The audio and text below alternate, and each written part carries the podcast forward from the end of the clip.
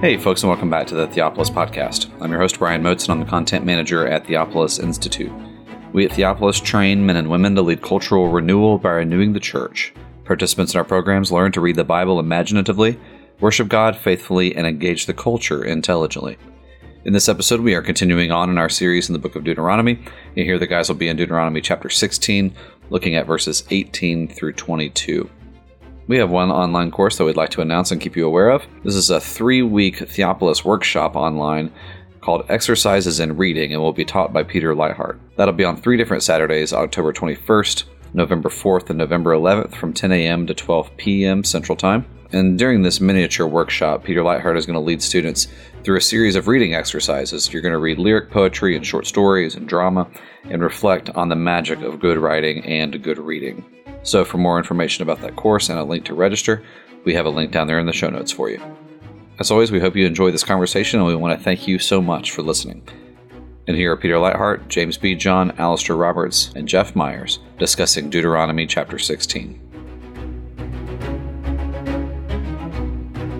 Welcome to the Theopolis Podcast. I'm Peter Leithart, and I'm here today with James Bejon, Jeff Meyers, and Alastair Roberts.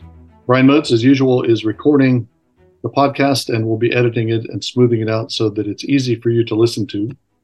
Uh, we are in the middle of a series of studies in the book of Deuteronomy, uh, and we're currently uh, in chapter 16 of Deuteronomy.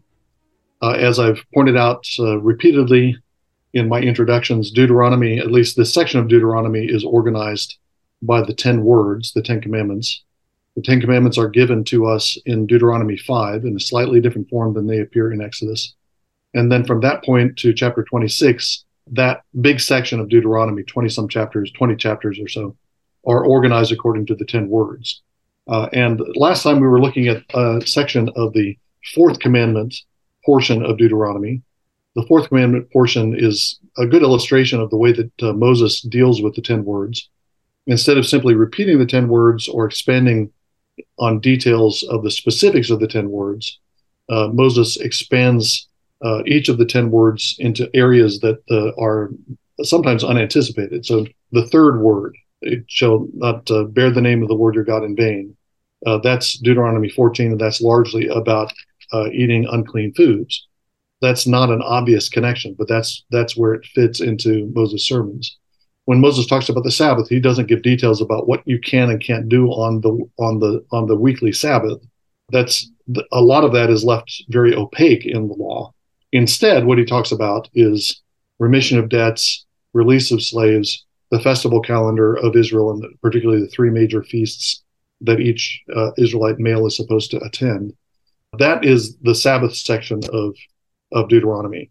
And Moses does something similar when he gets to the fifth word. The fifth word section begins at the end of Deuteronomy 16, beginning in verse 18, where Moses says, You shall give, give to yourself judges and officers in all your gates which Yahweh your God is giving you. Uh, that begins a new section, no longer talking about the Sabbath, but now talking about uh, rulers and uh, authorities that exist within Israel. But instead of uh, going through in a kind of casuistic way all the things that uh, we we need to know about when we obey our parents, when we disobey our parents, how we are to honor them, uh, the particular gestures of honor that we're supposed to give to them. He doesn't go into detail there. Instead, he expands it Instead of that, he expands the fifth word to talk about uh, all kinds of authorities other than familial authorities. Uh, the principle that's the principle we find in, for example, the Westminster Shorter Catechism, where when it talks about what's required in the fifth word, it doesn't just talk about submission to and obedience to and honor of parental authorities, but also talks about honoring quasi parental authorities like church leaders and quasi parental authorities in society like rulers uh, who have kind of a paternal care for the people. That move that we find in the Catechism is justified and legitimated by what Moses does in Deuteronomy, uh, because he he when he covers the fifth word, he talks entirely about kind of public authorities rather than familial authorities, and he covers a number of different ones. At the end of chapter sixteen, uh, he talks about judges and officers, and then he gives uh, some. It gives an example of how the judges and officers rule the judges and priests of the central sanctuary are covered in chapter 17. Laws of kingship are covered in chapter 17. Uh, chapter 18 turns to prophets and the prophetic authority and the uh, Israel's responsibility to uh, obey prophetic authority, especially the prophet the Lord will raise up like Moses. These all come under the fifth word. Obeying the verdicts and the words of judges, that's under the fifth word. Obeying a priest who makes a judgment, that's under the fifth word. Uh, a king and uh, honoring kings, that comes under the fifth word. And the responsibilities of kings, on the other hand, also come under the fifth word. The responsibility of judges come under the fifth word. That's how this uh, section is structured. It goes from chapter 16, verse 18, through the end of chapter uh, end of chapter 18, uh, where we're talking about prophets, uh, and it moves from judges to priestly authority to royal authority to some additional rules about priests and Levites, and then ends with prophets. A lot of this section, as we'll see, is organized by triadic structures. There are three rules, three prohibitions, uh, three sets of categories of things that uh, run through the whole thing.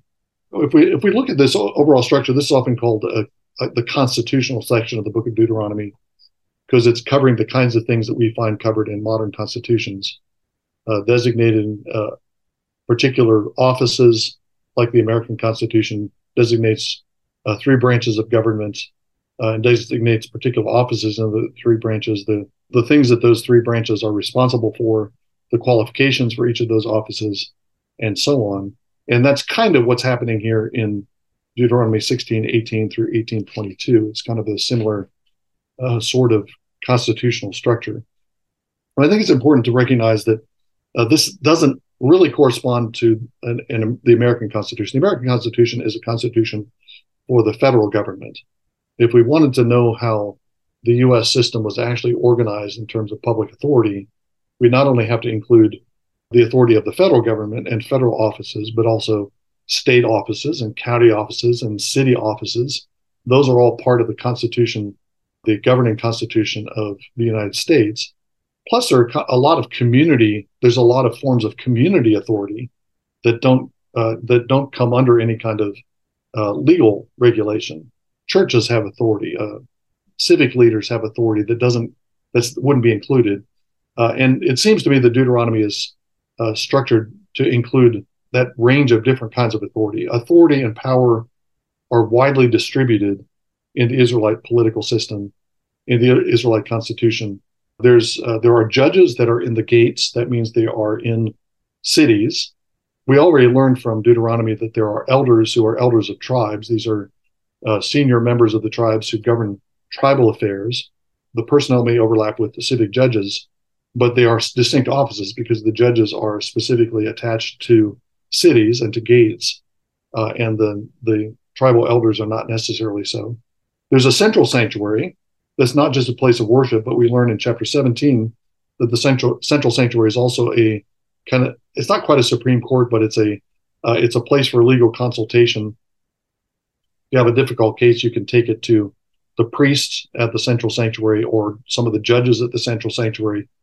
Just as in the wilderness in the wilderness the elders who were governing Israel could take the hard cases up to Moses and consult with Moses and Moses would make the decision. You have a similar pattern that's a similar structure that's uh, institutionalized in Deuteronomy with the central sanctuary playing the role of Moses uh, and then you have the permission of a king that's another focus of authority he would have his own court uh, his authority would uh, not cancel out the local authorities of the judges or the authority of the priests or the authority of the tribal elders, but it would be in addition to that. Uh, and then you have prophets that, uh, a, or a prophet specifically, that's mentioned at the end of this section, uh, which is kind of kind of a wild card. The prophets are not um, institutionalized in Israel in the way they were often institutionalized in other societies. Uh, you don't have the true prophets are not court prophets typically. Uh, the true prophets are often at odds with the court prophets. Micaiah is at odds with Ahab's prophets. Jeremiah is at odds with the prophets of the kings in Judah toward the end of the kingdom of Judah. Uh, so uh, the prophets represent uh, an intervention of divine authority that comes out from outside those institutionalized structures of authority. So that's another that's another uh, locus of authority. So I have this very complex system, uh, which creates a kind of set of checks and balances that uh, in some ways is a uh, is a, a, a, sturdier form of checks and balances than what we have in like the American Constitution. In the American Constitution, we have uh, an executive, a legislative, and a judicial branch, uh, and those three branches are set up so that none of them have absolute authority. Uh, they they can they can uh, block each other's authority in various ways. They can uh, they can check each other's authority in various ways, uh, but they're all part of the same federal system. And at least in the event over time, that federal system has become a a collection of permanent politicians and uh, permanent residents of Washington, permanent uh, professional politicians, all roughly members of the same class, all with similar kinds of interests. Uh, so the checks and balances in that kind of system, at least as it's developed in the 21st century, uh, don't necessarily work because you don't have uh, you don't have many people in Washington who play the role of a prophet who actually have an independent source of authority that can speak back to speak back to the to the elected authorities. But in, in ancient Israel, you have uh, I think I think of uh, John Neville Figgis's idea of a uh, of a pluralist system. He he thinks of uh, uh, he, he, talks about uh, kind of an ideal an ideal polity as being a community of communities. It's not a bunch of individuals who vote for legal representatives. Instead, it's a bunch of is a collection of smaller communities, each of which have their own authority structures, each of which have some kind of representation in the public public realm, and um, that provides a, a, a, genuine kind of check and balance because here a, a, local judge, a local judge in Israel, is not part of the court, so he doesn't have the same interests and uh, and uh, instincts that somebody who's part of the royal court has. He has his own constituency that he's protecting and so uh, he provides a, a, genuine kind of check on royal authority at the local level. Priests are also have their own independent clan and community, their own independent source of authority. Prophets have the same thing. And so because you have these different, you have a community of communities in Israel, uh, a genuinely pluralistic kind of system uh, that uh, that provides a kind of check and balances and uh, and there's no there's no locus of authority that is uh, supposed to come become absolute, and if all the different uh, different authorities in, in Israel are functioning as they should, they're all kind of limiting and checking one another, and you have a system where where you don't have the you don't have as much possibility of tyranny as you have in a in a system where you don't have those checks and balances. It seems significant that this is classed under the fifth commandment concerning honoring your father and mother, and within the whole of the body of the law, there's this emphasis upon parents teach your children. At the very outset in chapter six, you have that. And then you have this sense that the family and its structures are the birth of the larger polis. There's the principles of civic life being instilled within the life of the family. And that, it seems to me, is something that maybe we neglect in modern society. We don't consider the way, for instance, that parenting styles can influence the attitudes of a generation and then lead to a particular type of nation. Or we don't consider the way in which parents are administrators of justice. They're the ones that are their children's first exposure to justice, their posture towards justice will be learnt within the context of the home, is is parenting primarily conditioning children to act in a way that's agreeable to their parents, or is it something that's instilling a sense of moral agency? Um, all of these sorts of questions are questions of vital import for a polity. And yet, that connection between the polity and the home is often a neglected one. Yeah, not not just neglected, but uh, positively opposed. I mean, if you have certain you have certain uh, forms of libertarian thought, um, certain forms of liberalism that any any kind of paternalistic understanding, any kind of familial understanding of social life, political life, that's a target. That's that's precisely what they're opposing. I think it's when we think of this section as a kind of constitution giving giving uh, uh, laying out the the range of different uh, offices and authorities in Israel. I think it's interesting to see where it occurs in the sequence of Deuteronomy. Uh, Deuteronomy is um, begins with concern with worship, uh, the first word. it includes uh, it, it begins actually with a historical review of what Israel has been through. It, it begins with worship. It has this uh, section on the central sanctuary where Israel is supposed to bring their sacrifices. There's a section on festivity and the uh, treatment of debtors and slaves in chapter 15. All of those come prior to the setup of authorities. And the way that this is organized, if you think about this as a as a kind of public constitution for Israel, the way it's organized, the the public authorities come later in the in the game, as it were. They're not the foundation of Israelite society. The foundation of Israel, Israelite society are all these other things that the people do together, uh, and the public authorities are introduced as authorities that are needed in order to maintain the life that Israel has. That uh, you have this life of festivity, for example, in uh, that's described in chapter 16. That life of festivity can go on only if you have public authorities who can combat invaders, for example. You can only have a feast if you have if you have stuff to eat, and if you have invaders coming in all the time, then you're not going to have anything to eat. You can't have festivals. A festivity can go on only if you have uh, law and order, only if people are not preying on other people's property and ruining other people's property. There has to be an, an enforcement of, of uh, property property rights. But the, the public authorities come in in order to preserve a way of life that's already been described and uh, uh, they're that they didn't they don't create, uh, but they're just they're just preserving, protecting. As I mentioned, the this section of Deuteronomy begins in chapter 16, verses 18 through 20. lay out the requirement that judges be appointed, judges and officers in the gates, and that's I was referring to those when I talked about civic authorities. These are local authorities. They seem to be particularly associated with towns, although the town might be considered the center of uh, a region. So law lawsuits, disputes would come to the to the town gates where the judges and officers would adjudicate. And the emphasis of this rule is on what uh, what the judges are not supposed to do. Uh, this it seems to be there's a parallel between the three prohibitions we find in verse 19 and th- three prohibitions that we find for uh, kings in chapter 17. They're not to distort justice. They're not to be partial. The Hebrew says they're not to regard or look at faces. Uh, and you're not to take a bribe. And then it explains that a bribe blinds the eyes.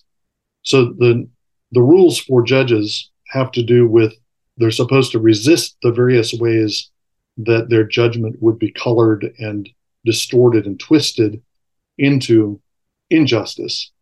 Uh, and uh, if they regard faces, that is, if they give preference to to uh, people based on their position or status in society, or if they accept bribes, or whether it's monetary bribe or some promise of of you know, of honor or status, anything that blinds them to justice. That's their basic work is to resist those things so that their decisions can be actually decisions that are based on Torah and are actually just decisions. You know, that, that's very much how I read the text, Peter. And I, I wonder if that has um, other um, uh, repercussions in, in the passage. So, um, you shall not plant any tree in the next, um, or couple of verses uh, down, beside the altar of the Lord your God. I, I wonder if that has a similar idea of um, kind of creating, what's the word, split loyalty. Um, conflict of interests, um, etc. You know, having um, being devoted to um, the Lord your God and to an Asherah on, on, the side, just as sort of being devoted to justice, and yet having this bribe dangled in front of you on the other hand. And I wonder if that fits in with your view of, of the prophets. I mean, the king had a huge amount of sway over many people, kind of priests included, and the prophets were to be this um yeah, this, this uh, outside of that, I guess, to some um, extent, they, they weren't um, kind of royally supported or funded um, in in that way, and therefore they could have that kind of impartiality that many forms of, of justice would be um, uh, possibly compromised by. Yeah, I think that is the the public role, the political role of the prophet is to be the Lord's independent mouthpiece, confronting the kings and other authorities uh, prophets have other roles, I think, but uh, they're they're teachers of the people as well. But you, you think about um, I make this point in my King's commentary that when Elijah shows up in First Kings 17, he comes out of nowhere. It's uh, structurally it's very distinctive in Kings because Kings is organized by very uh, repetitive and formulaic openings to each of the king's reign and closings to each king reign. Uh, but then Elijah doesn't barely has an introduction. There's no correlation between uh, as there is with the kings between Elijah and the the kings that are reigning simultaneously with him. He just kind of he's a bolt from heaven, and that's that's what the prophets are. They're they're uh, God's independent. Uh, uh, they they speak Yahweh's independent voice into the into Israel's situation.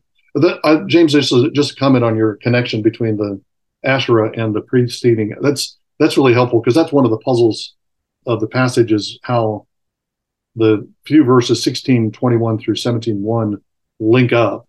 And divided loyalty, I think that's a really helpful connection to make.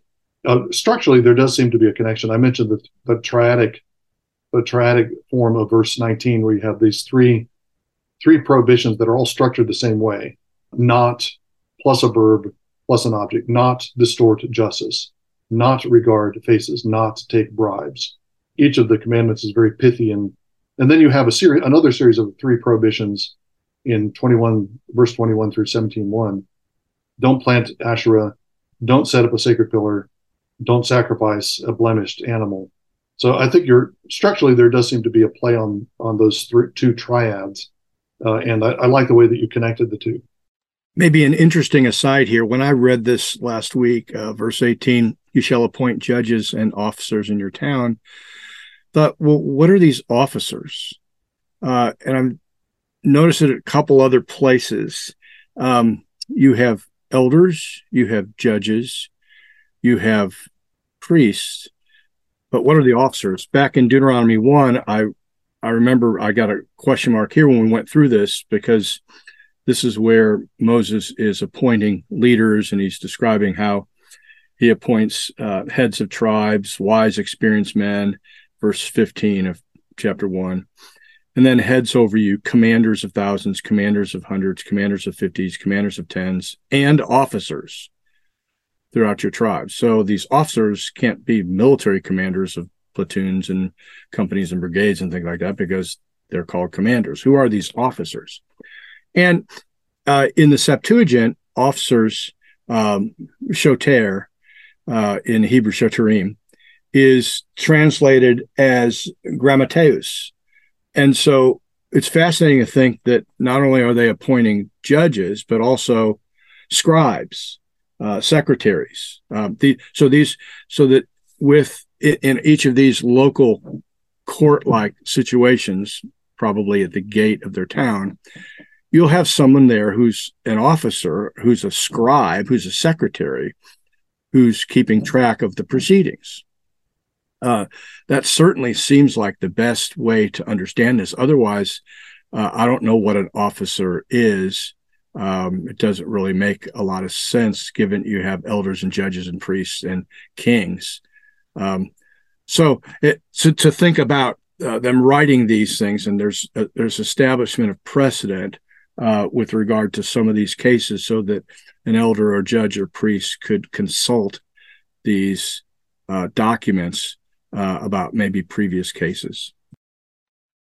Yeah, that's. I, I, think you're probably right that that refers to scribes, recorders, court recorders, and it, it fits uh, what happens. What's said at the end of chapter 17 with regard to the king. The king is supposed to copy out the book of the law, which is a reference to Deuteronomy itself, and keep it with him always and read it and know it. But it's um, there's a permanent fixed record of the law that he's the Torah that he's supposed to keep and, and proclaim. Um, so yeah, there's there's an interesting there's an interesting uh, emphasis on uh, written records as an as an important feature of a of of a just society. Um, and you know, I mean, for obvious reasons, because you have uh, uh, people are relying on the memory of cases that have happened in the past. Uh, those memories are are unreliable. Plus, the people who have those memories uh, die, and so you're left without any without any living memory of particular uh, particular events and, and, cases and decisions. And so, keeping a record that will outlive the people who have made the decisions, I think, is is uh, is important to keep a continuity of rule and justice. Yeah, an interesting point about that is that the um, that term, Jeff, that you're talking about, first crops up in um, uh, at the start of Exodus with Pharaoh's um, uh, taskmasters and and foremen. It's often um, translated, and and so strikes me as interesting that you know that hierarchical structure, if you like, isn't looked at as bad per se. Rather, in Pharaoh's day, it's it's used badly to you know exact maximum labor out of people and and in harsh ways and it's kind of then reapplied in Deuteronomy, but the um, uh, you know the, the end point, the end goal there is, is justice, and particularly the, the justice of, of the Lord. James has already commented upon this a bit, but the place of the laws concerning Asherah poles and the um, laws going into the beginning of chapter 17 are very puzzling within the context, which is the fifth commandment. And this is something that we find at several points within this body of material in chapters um, 6 to 26 in Deuteronomy, which is unpacking certain aspects of the commandments in sequence. It seems that the presence of this certainly is jarring. It sticks out to us. And for that reason, it invites reflection. And I'll be curious to hear your thoughts my impression is that this is emphasizing the true character of honor and the danger of dishonor. Um, the true character of honoring your father and mother, and by extension, authorities, must be consistent with an honoring of the Lord above all. And there is a connection between the adulteration of worship and the adulteration of justice, as James has noted.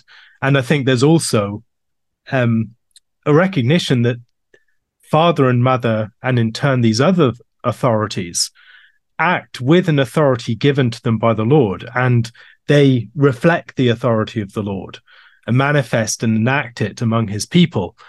And yet, in a situation where they are um, adulterating worship, that whole structure of authority becomes perverted.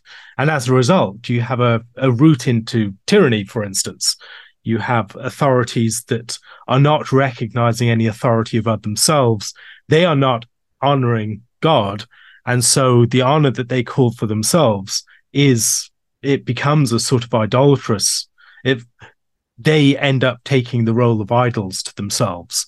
And so maybe the presence of this material here is to bring the second commandment um, into dialogue with the fifth in a way that might help us to recognize the character of true authority as flowing from the Lord, the honor due to parents as something that is supposed to be related to the honor that we have for the Lord. Yeah, that's that's really helpful, and, and maybe another layer to that is to think back to uh, uh, what uh, Ralph Smith says in his book on uh, Deuteronomy. Uh, he he talks about how Deuteronomy is uh, structured by uh, the fifth word, Yahweh as Father, uh, and Israel's prosperity and endurance in the land depends on their honoring that Father. Uh, so that's that would be another layer onto that. That you're you've got uh, um, these these various authorities are representing the Father of Israel, uh, and that becomes pretty explicit in chapter 17, where the decisions of certain judges are treated as final, as if they were the words of the Lord Himself. I, I want to point to uh, the uh, verse 19 again, uh, verse 19 and 20, just to make a couple of quick comments about this. Um, uh, the the uh, the bodily organs that are at, uh, in in view in verse 19 are interesting. A bribe is evil because it blinds the eyes of the wise and perverts the words of the righteous. Um, the fact that it can blind the wise, who are known for their open eyes and uh, pervert words of the righteous who are known for their truthful words. That shows the power of the bribe. Uh, the bribe has the bribe can kind of cancel out wisdom and cancel out righteousness. Uh, but the, it's the eyes and the mouth that are in view. This doesn't refer to the mouth specifically, but uh, the words are coming out of the mouth, which put me in mind of um, obviously Genesis 1, where Yahweh speaks a world into existence by his word and then evaluates with his eyes. He sees and judges things to be good.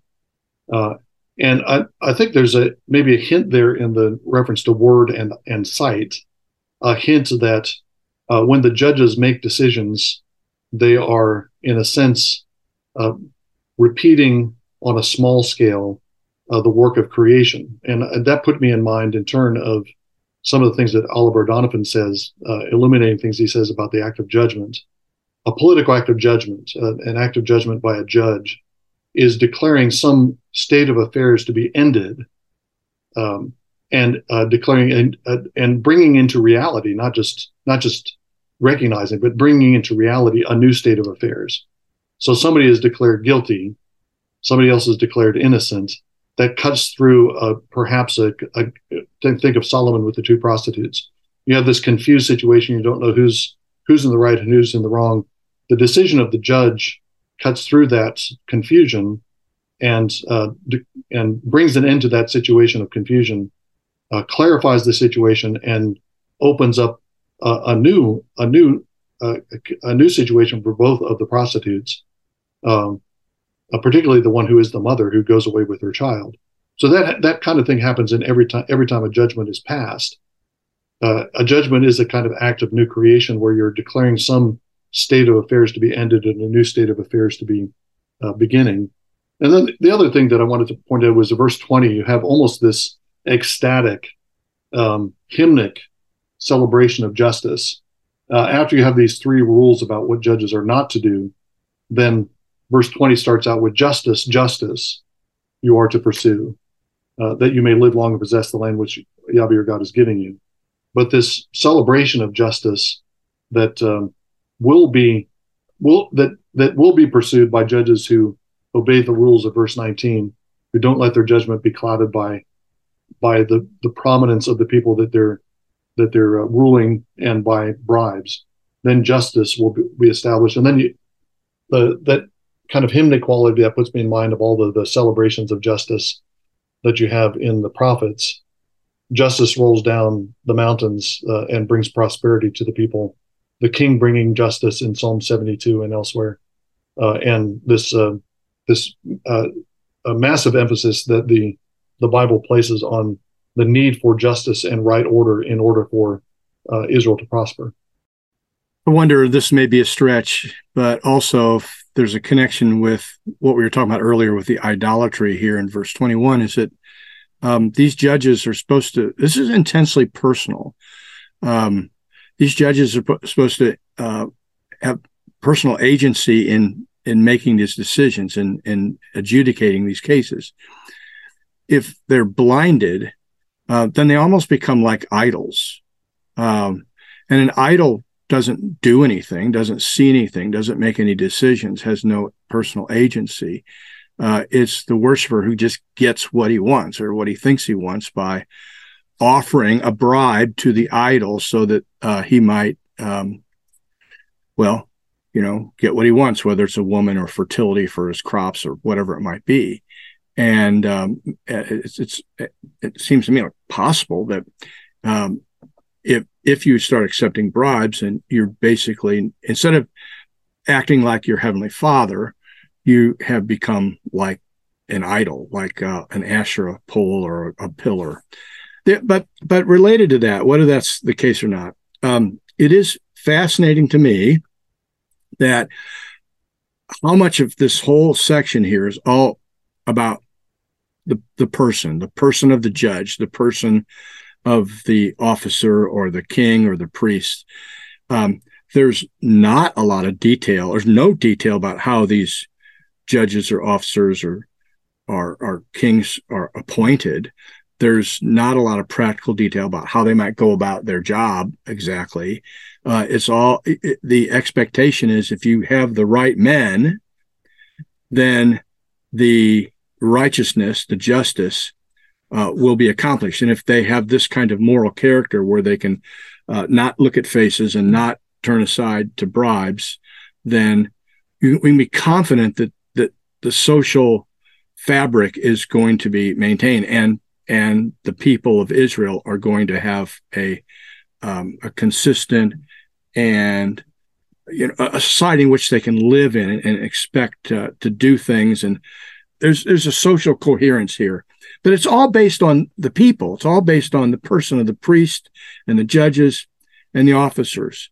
That's the emphasis. It's not based on obviously there's particular laws that have to be adjudicated.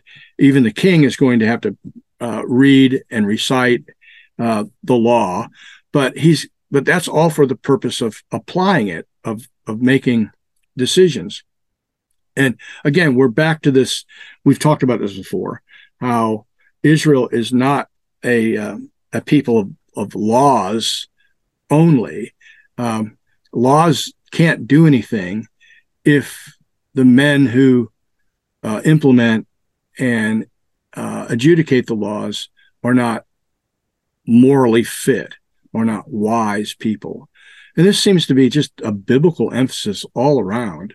Um, you know, you come all the way up into the New Testament with uh, First Timothy three or Titus one. Uh, there, there's there's there's not a whole lot in the New Testament about exactly how to to write a book of church order or exactly how a government church government should be you know bylaws and constitution and all those details but there is a lot of emphasis on the men who fulfill whatever position whatever governing position there is in a church whether they're ministers or elders or deacons a lot of emphasis on uh, who they are the quality of their life their, their moral uh, requirements are are emphasized, and and that that seems to be just all through the Bible. Yeah, just uh, one other passage that uh, highlights the same thing in Second Samuel eight. Uh, this is after David becomes king over both uh, over all the tribes. David reigned over all Israel. David uh, did justice and righteousness for all his people. And then what follows in the next few verses is a list of his officers: uh, Joab and Jehoshaphat and Zadok and um, Ahimelech, and so on. Uh, and he does justice and righteousness by having, in his case, he's he's got some of the wrong people in those positions, like Joab, but uh, he's doing justice and righteousness by having a a well ordered polity where people are the right people are assigned responsibility for different activities within within that polity. And I thought of this too when I was working on Chronicles. How much of First Chronicles is dealing with David setting up basically duty rosters, lists of officers for priests and other and other uh, and his own his own uh, royal lands and so on. Uh, uh, list lists of officers and duty rosters, what they're supposed to be doing, um, and that's the way that he's ruling his people. And that that seems uh, that doesn't seem very sexy. We have a lot of talk of justice today that doesn't pay much attention to those kinds of uh, those kinds of questions about uh, structure uh, chapter 17 of Deuteronomy is going to bring up questions of procedure. Uh, as as Jeff is emphasizing, it's a question of who's in those positions, the, the, the quality of the people in those positions. That's how you achieve justice. Uh, the Bible does give this a vision of a just society, and that should inspire us. But um, you can't achieve that just by um, by vision and rhetoric. You have to have you have to have the right kinds of people and the right kinds of structures in place.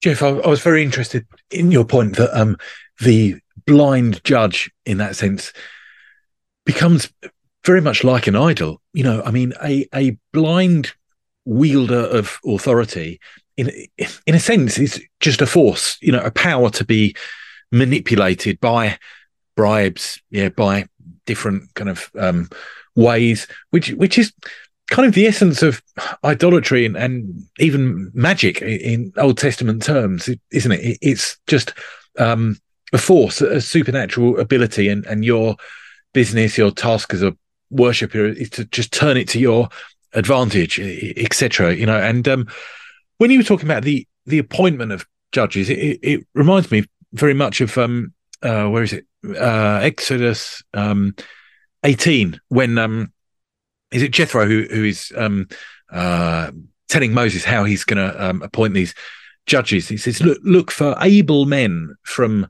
among the people, men who fear God, who are trustworthy and hate a bribe, and then place such men over the people as chiefs of thousands, hundreds, fifties, tens, etc., and let them judge the people um, at all times. And and it, it feels that there's a, a continuity between um, that at the very outset of um, uh, of mm, Israel's history and, and, what's going on here. It's intriguing to me too that uh, you have, in one sense, you have kind of a uh, paradoxical situation. What uh, what Israel is supposed, what an Israelite judge is supposed to see and not see.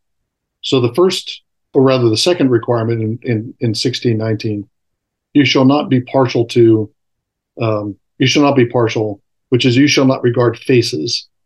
So, in that sense, you could say judges are uh, must be blind to the uh, position and status of the person that they're judging. Elsewhere, judges are exhorted not to favor the rich, rich, or to favor the poor, but to judge righteous judgment. So, you judge in favor of the right, regardless of regardless of the status of the people you're judging for or against. So, in what in one sense, justice is blind. It's blind to faces, but in another sense, as as uh, you and Jeff have been pointing out, James, the judge can't be blinded. He becomes an idol. And I really like your idea that a blind judge is just a force.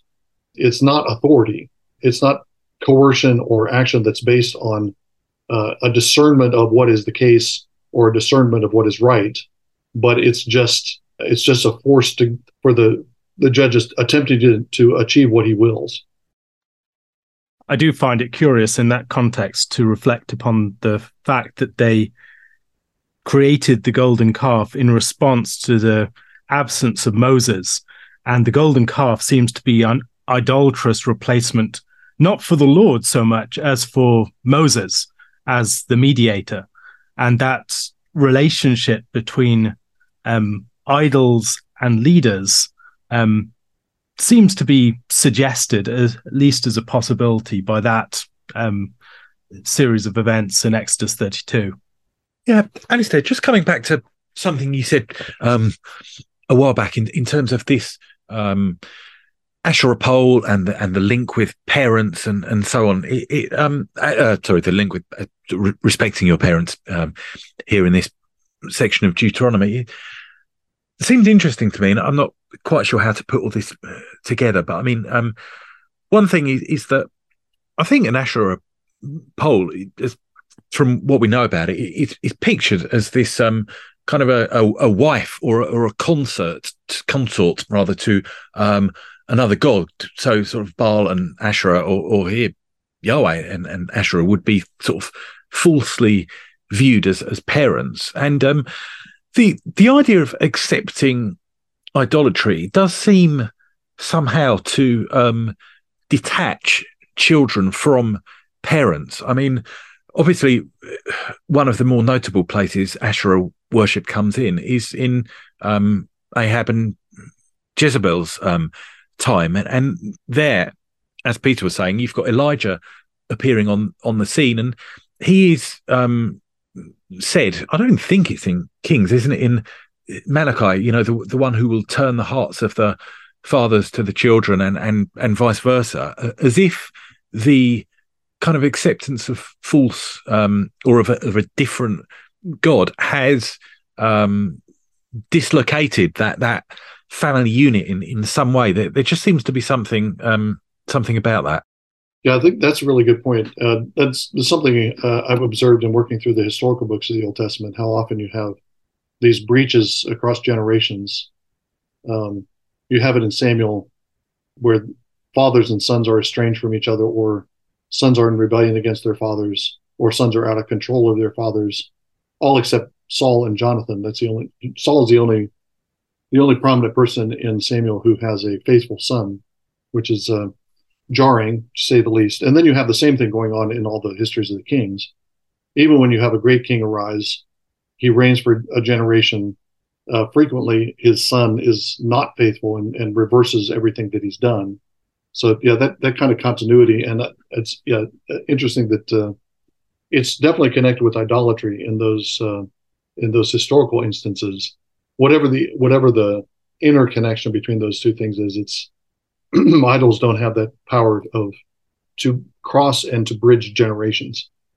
And maybe that ties in to the promise that's associated with the fifth commandment that your days may be long in the land that the Lord your God has given you. That requires a certain intergenerational dynamic, the um, relationship between distemporaries, the passing on of a covenantal legacy across the generational divide, and the ability also to have confidence that the sacrifices that you make will be honored by the generation that succeeds and the faith that you express will be continued by them. And here i think um, that is secured in part by um, faithfulness to the lord and an avoidance of all idolatry.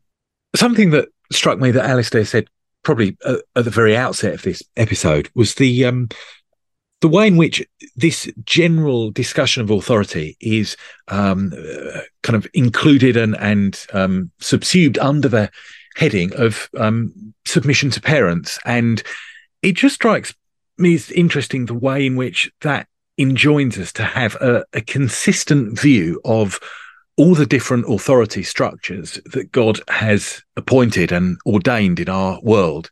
And not so long ago, I, like other people, I guess, were thinking quite carefully, um, albeit a bit late in my case, but quite carefully about the issue of when it's a good idea for us to disobey um, government authorities. And so this particularly became an, an issue in terms of lockdown and various mandates that were um, uh, imposed by governments. And one of the points, actually, that I think Alastair made in a talk or article, I can't remember which now, was the way in which, in those arguments, we need to be consistent. So if we've got an argument for going against a government authority, then that's fine. But we need to be clear that kind of we shouldn't accept an argument like that that we wouldn't accept in the case of a child disobeying his parent or let's say a, a wife not submitting to the authority of her husband or a church member and a church elder or, or, or something like that. And that was something that gave me a lot of pause for thought and caused me to kind of um, re reassess some of the decisions that I, I come to. And um, I, I, think thinking back over these um, over this portion of uh, Deuteronomy, it's it's then a helpful exercise to uh, kind of think about authority in a consistent way and, and to make sure that we are actually kind of treating the different authorities that God has instituted in a consistent manner. Thank you again for enjoying this episode of the Theopolis Podcast. For more information and for more content from Theopolis, you can check us out online at theopolisinstitute.com. We release new articles every Tuesday and Thursday on our blog, so you'll want to make sure to look out for those. You can also find us on Twitter at underscore Theopolis and on Facebook if you just search for our name. If you've been helped, sharpened, and encouraged by this podcast, we'd really love it if you would go to iTunes and leave us a review. It just takes a few seconds, and it really will help us along in getting our content in front of new listeners. That's all for now, friends. We really look forward to being with you all again in the next episode. And as always, thank you so much for listening.